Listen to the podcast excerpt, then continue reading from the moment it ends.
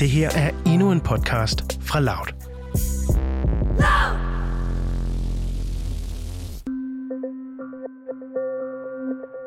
Den sidste tid har vi fulgt i hælene på en mand, som vi har valgt at kalde TikTok-manden. Vi har set ham på de sociale medier, hvor han deler små klip fra sin hverdag, sine venner, og så har vi set ham synge. Men på de sociale medier, der flyder det også over med anklager mod manden. Pædofil, voldtægtsmand, groomer, og så er der mange trusler mod ham. Lige nu er TikTok-manden nok en af Danmarks mest jagede mænd, og vi er i denne podcast-serie dykket ned i begge dele. Anklagerne og truslerne. For er det en digital heksejagt, eller er han en seriekrænker? Du lytter til 6. episode af TikTok-manden, en podcastserie produceret af Mathias Pedersen og Karina Moriel. Mathias, efter flere måneders research og undersøgelse af de anklager, der ligger mod TikTok-manden på nettet, er vi to jo ved at være ved vejs ende. For efter vores plan bliver det jo det sidste afsnit, hvor vi fortæller om de anklager mod manden, som vi har valgt at grave os lidt længere ned i, og de politianmeldelser, vi ved, der er. Det er korrekt, og vi har jo også gravet os ned i de trusler og den jagt, der samtidig foregår på manden. For undervejs i produktionen af den her podcast, der har vi jo kunne se, hvordan jagten på ham er eskaleret. Da vi for flere måneder siden startede med at kigge på sagen, så var der jo flere anklager end trusler. Og det har jo ændret sig undervejs. Og nu ved vi jo, at der angiveligt også er en dusør på hans adresse. Hvis man skulle måle trusselsniveauet på ham på en skala fra 1 til 6, så er vi nok gået fra en 3 til en 5'er. Vi hørte en af TikToks profiler, Hussein Ali, der fortalte, at personer med relationer til bandemiljøet også var ude efter TikTok-manden. Og Facebook-gruppen TikTok-mandens ofre er jo fortsat i gang, hvor Diana Rasmussen, der er jo primus motor i den gruppe, og hun ønsker jo virkelig, at det her skal have konsekvenser for TikTok-manden. Der sker mange ting lige nu. I de foregående afsnit, der er vi jo gået tilbage i tiden, hvor vi startede med den første historie om de første digitale krænkelser, der lå tilbage i 2008. Men i dette afsnit, der befinder vi os i 2020, fordi det har jo vist sig, at TikTok-manden angiveligt ikke er stoppet. Vi har talt med Camilla, hvis 8-årige datter var inde på Snapchat. De to får kontakt, og han beder hende om at sende ham noget frægt. Hun skriver først, at hun er 15 år. Han skriver tilbage, at hun ikke ligner en på 15. Og hun skriver nu, at hun laver sjov. At hun kun var 10. Og derefter der fortsætter han med at prøve at få hende til at sende billeder. I den sidste del af de to beskeder, vi har set, der kalder han hende for skat og spørger, om hun kan lave en video, hvor hun onanerer. Camilla, der er mor til den 8-årige, finder ud af, hvad der foregår, og hun fortæller os, at hun den 19. november anmelder det til politiet. Datteren har også fortalt, at han har prøvet at lokke hende til København, og at han har sendt hende to billeder af sig selv.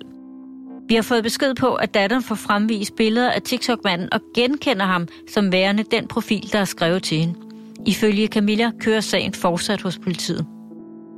Og det er dog langt fra den eneste politisag, som vi har kendskab til i 2020. Vi har talt med endnu en mor, Charlotte, der fortæller, at den 2. oktober er hendes 11-årige datter på vej hjem fra skole, og pludselig kører en bil ind foran hende og blokerer hendes vej på fortorvet. Hendes far kommer løbende og ser manden og får registreringsnummer på bilen. Da de har set flere opslag om TikTok-manden på de sociale medier, der mener faren at genkende ham som den mand, der sidder inde i bilen. Politiet har taget sagen alvorligt, og den 11-årige har ifølge moren været til vidneafhøring. Politiet har efterfølgende meddelt den 11-årige mor, at de frafaldte sigtelsen mod TikTok-manden, da de ikke kunne bevise, at han ville gøre hendes datter noget, da hun nåede at løbe væk og gemme sig. Der er jo mange anklager mod manden på Facebook, og en del, der også skriver, at de har politianmeldt ham. Blandt andet så skriver en kvinde på Facebook, at hun har anmeldt ham den 24. juli for at have kontaktet både en 11, 13 og 14-årig, og har prøvet at afpresse dem til at sende ham billeder. Vi har talt med kvinden, der bekræfter, at hun har anmeldt ham, og vi blev lovet et politijournalnummer, men har ikke fået noget tilsendt. Vi har anmodet Nordjyllands politi om agtindsigt i anmeldelsesblanketten, der skulle være angivet den 24. juli, men vi har fået afslag. Det var indtil videre tre politianmeldelser, vi to har hørt om i 2020, Mathias, men det er ikke de eneste. De næste to piger, vores lytter skal møde, har begge mødt TikTok-manden på Ome TV, og i begge tilfælde er det et med en politianmeldelse. Den 23. august ringer 16-årige Olivia til politiet, og efterfølgende skriver til politiet i en mail, at hun og hendes 12-årige kusine føler sig chikaneret af TikTok-manden på nettet. Olivia er skræmt og håber, at politiet tager over. Jeg hedder Olivia. Jeg er 16 år. Efter aftale med Olivia, der har vi valgt at forvrænge hendes stemme og derved gøre hende anonym.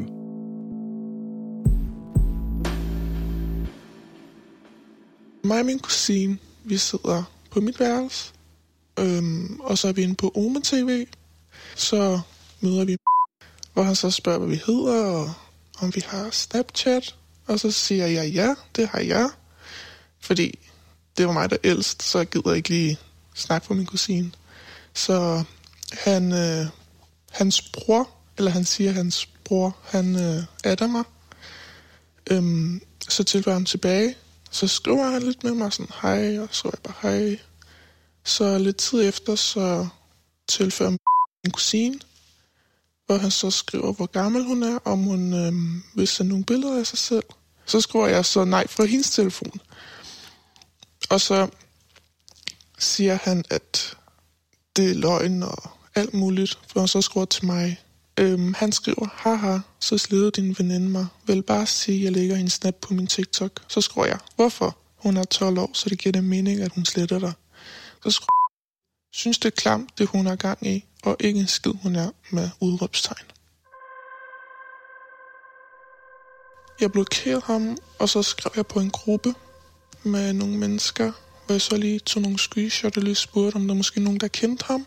Fordi jeg havde så ikke helt styr på, hvem han var. Så var der så, jeg fik masser beskeder om, at han var pædofil, og han havde skrevet til mange flere mennesker og sådan unge piger. Og så blev jeg sådan helt, oh, ej, hvad er det for, altså hvorfor gjorde jeg ikke noget? Men altså, jeg vidste ikke, hvem han var. Du kontaktede politiet? Jeg ringede til dem, hvor hun så sagde, at jeg skulle skrive til deres e-mail. Og jeg så gjorde det, og lige sendte screenshots og det. Men de svarer mig aldrig. Hvad fortalte du politiet, da du ringede til dem? Jamen, jeg forklarer dem lidt om sagen, om hvad der skete, om han har gjort det med mange andre flere unge, og om, om de nok ikke vil gøre noget. Men jeg fik ikke noget svar. Hvordan har du det over, at politiet ikke har svaret dig? Det er jeg super ærgerlig over. Jeg tror nok, de har set det, men jeg tror bare, at de har fået så mange e-mails om ham, at de bare lader være med at svare. Olivia hun fortæller, at hun aldrig har hørt fra politiet. Det er også noget, vi har fået bekræftet i en agtindsigt fra politiet, hvor de selv skriver, Jeg kan oplyse, at det ikke umiddelbart fremgår af sagen, at Midt- og Vestjyllands politi har kontaktet anmelder. Der har jo været en rød tråd gennem de mange historier om TikTok-manden, vi har modtaget. Det er samme tilgang og samme fremgangsmåde, når han har kontaktet børn og unge piger på nettet. Men med den kun 13-årige Nada, som vi nu skal høre, ser vi dog noget helt nyt, som vi ikke har set før. Han sender pigerne penge. Altså, jeg, det startede med, at jeg mødte ham over den her app, eller ja, den her online app, der hedder Ome TV. Øhm, ja, og der virkede han sådan rigtig sød. Jeg sådan, var sammen med en veninde, øhm, og han virkede mega sød, og vi snakkede med ham i lang tid. Og ja, så sagde han sådan, sådan noget med et øh, mærke, som vi kunne sådan reklamere for. Og så sagde vi sådan, ja, det lyder det mega nice, fordi det er jo ikke noget, vi var vant til. Og så addede vi ham så på Snapchat. Og så sagde han sådan, at vi øh, bare sådan skulle sende nogle billeder af os i, sådan, i nogle sådan sorte jeans og sådan noget. Øhm, og så var han sådan, han blev sådan, han begyndte mere og mere at sige sådan, at vi skal tage noget andet tøj på, og noget strammere tøj og mindre tøj på. Altså han sagde først, at vi skulle have sådan nogle stramme jeans på og sådan noget. Og så, øhm, ja, og så det var bare det, og så blev det til mere, sådan at han gerne ville have, at vi tog sådan tøjet af og sådan vist, ja, vise vores krop -agtigt. Men vi havde stadigvæk undertøj på. Der var sådan, det var sådan, så havde vi vist os, og vi kunne godt mærke, at det var virkelig forkert at gøre. Øhm, efter vi havde gjort det. Og vi, selvfølgelig tænkte man også, imens man gjorde det, ej, det var forkert. Men vi tænkte ikke rigtig mere over det. Det var først efter, at vi tænkte, ej, hvad det, vi har gjort, at det var sådan virkelig, ej, det skulle man ikke have gjort. Og så sagde, sagde han, så spurgte han os sådan, om vi ville gøre det igen og få flere penge, hvor han sådan ville sådan ordinere til os, og det havde vi virkelig ikke lyst til, så det sagde vi nej til. Og han blev virkelig sådan modbyd, modbydelig og sådan troede med, at øh, hvis vi ikke gjorde det og sådan noget, så ville han sende en video rundt der os i undertøj og sådan til vores forældre og sådan noget. Han havde jo den her TikTok-profil, øh, og der gik han live, og så sagde han sådan, og der gik jeg ind og kiggede efter, fordi jeg var bange for, at han ville gøre den.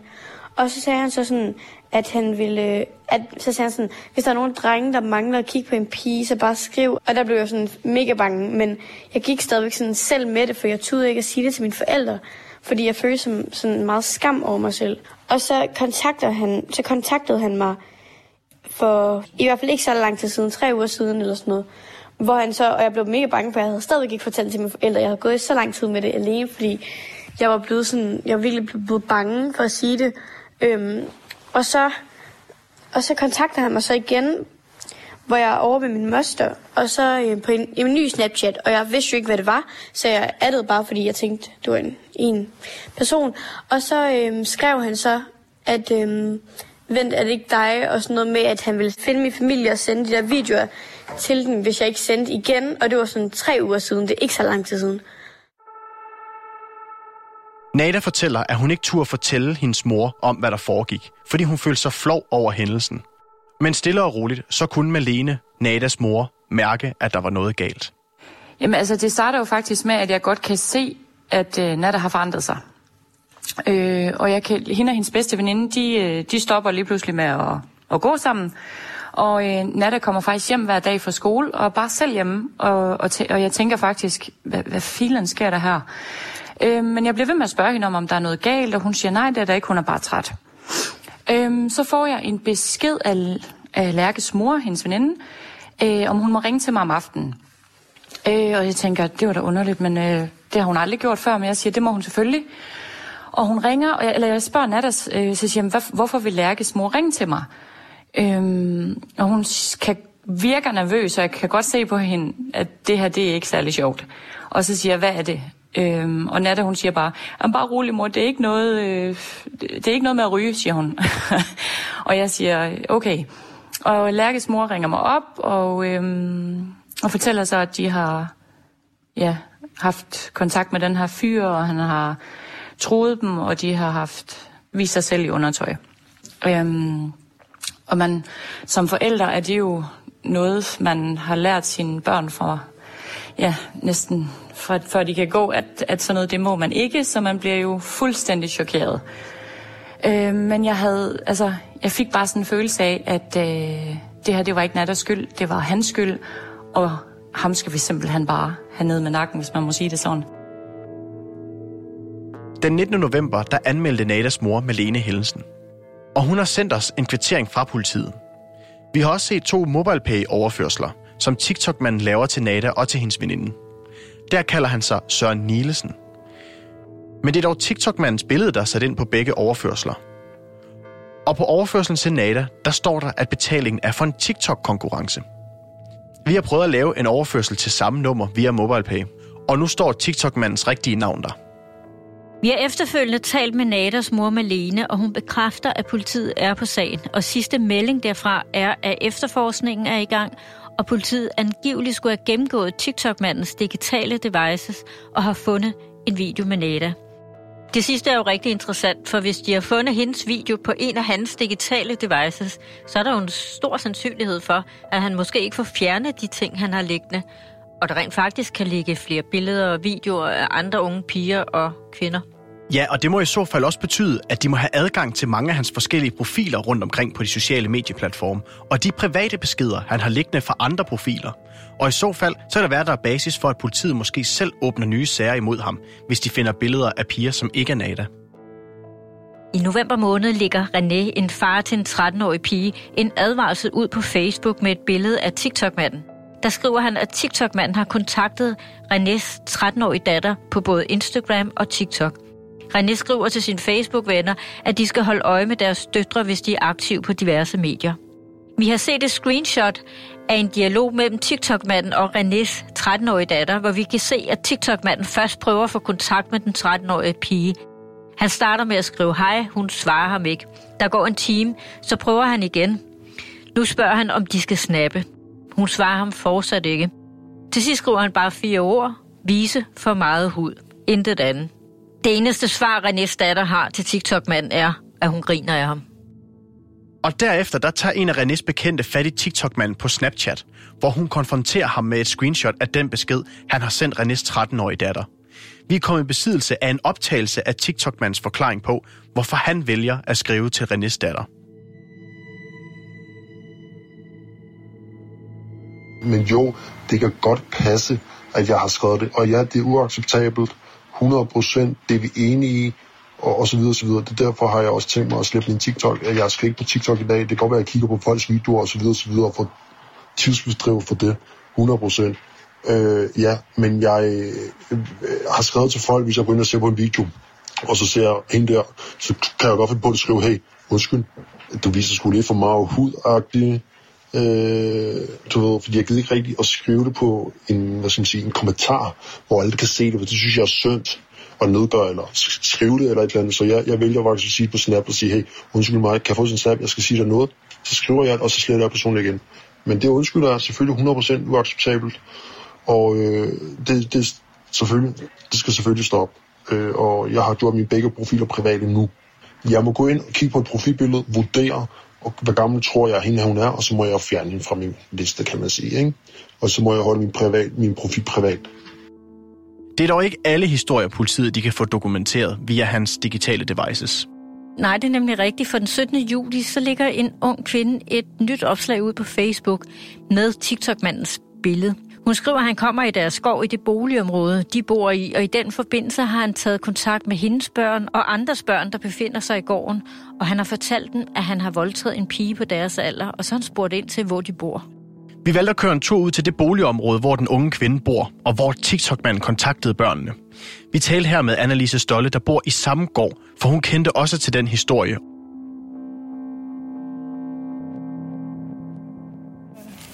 Du bor jo her i området? Jeg bor her. Jeg har boet her 15 år. Okay. Kun. Hvorfra kender du ham? Jamen, øh, jeg er nabo til hans eks og søn. Eller, de er så flyttet, ikke? Men jeg har været nabo til dem i nogle år. Så, ja. Boede han også selv derinde? Sådan, ikke, han boede ikke derinde, men han var der ret tit, ikke? Øh, det foregår her et eller andet sted. Og pigerne er nede og lege, de sidder på bænken, da de er i gang med at flytte. Jeg ved ikke, hvor de ellers har...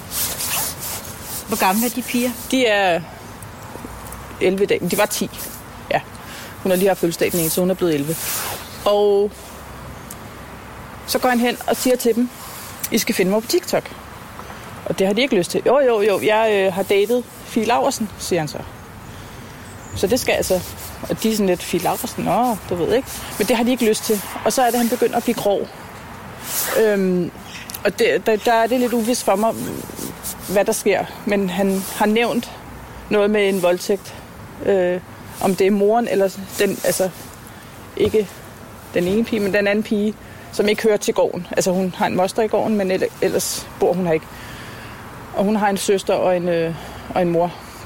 Og der skulle han have sagt et eller andet med, så voldtager jeg din søster eller din mor, eller så har jeg gjort det. Jeg ved det ikke helt. Ja. Går pigerne ind og fortæller deres... De løber op til mosteren. Derop. Derop. Og fortæller det. Ja. Hvad sker der så? Så øh, ringer hun til sin mand, og så ringer han til pigens far, og så bliver jagtet. Han er meget hurtig på sin ben. Han er meget hurtig. Hvor meget af folk, sådan, der bor i området, sådan, hvor meget kender de til ham? Alle kender. Alle Ja, altså der er ikke en, der ikke ved, hvem mm. Han er meget pågående. Han er meget øh, verdensmand, hvis han selv skal sige det, og det er han overhovedet ikke. i gården her? Nej, det gør han ikke. Ikke efter den episode med de to piger der. Øh, der kommer han ikke mere. Er dit indtryk af ham, at han er jadet?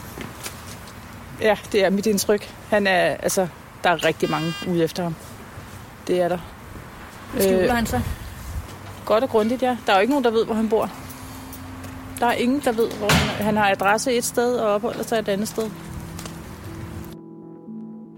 Vi er ved at være ved vejs ende. Udover de interview, vi har lavet, så har vi jo talt og skrevet med over 50 unge kvinder og piger om deres oplevelser med TikTok-manden. Vi har læst over 100 historier på nettet om ham, og så har vi kigget på den jagt, der er i kølvandet på de historier, der nu er sat i gang. Vi ved, han er truet, og vi ved, han er jaget. Vi ved, hans to TikTok-profiler er lukket. Men at det ser ud, som om han fortsat har sin Snapchat-profil, to Instagram-profiler, der bærer både hans navn og hans billede, men som begge er private, og så en Facebook-profil. I næste afsnit, som også er vores sidste afsnit i den her omgang, der kan vi røbe, at vi har taget en snak med Flemming Kjærside, der er politikommissær for Rigspolitiets Nationale Cybercrime Center, NC3, da vi ønsker at blive klogere på, hvordan politiet arbejder med digitale sexkrænkelser.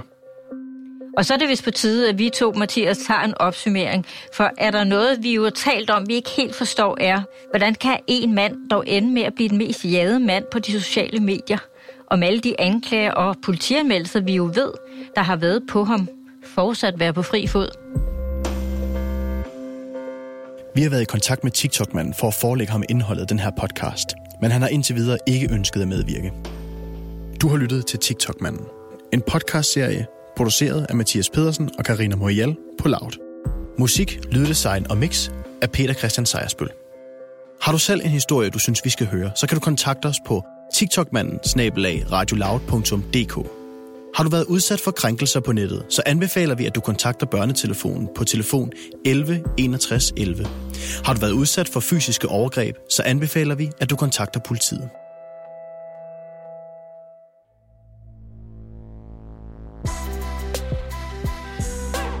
Det her var endnu en podcast fra Loud.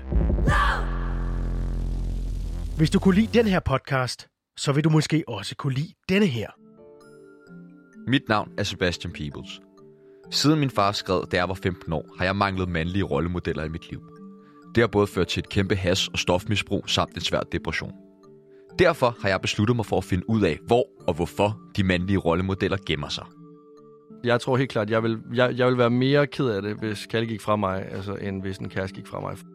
Det stadigvæk anses at være øh, svagpisseragtigt og kvindagtigt og feminin osv.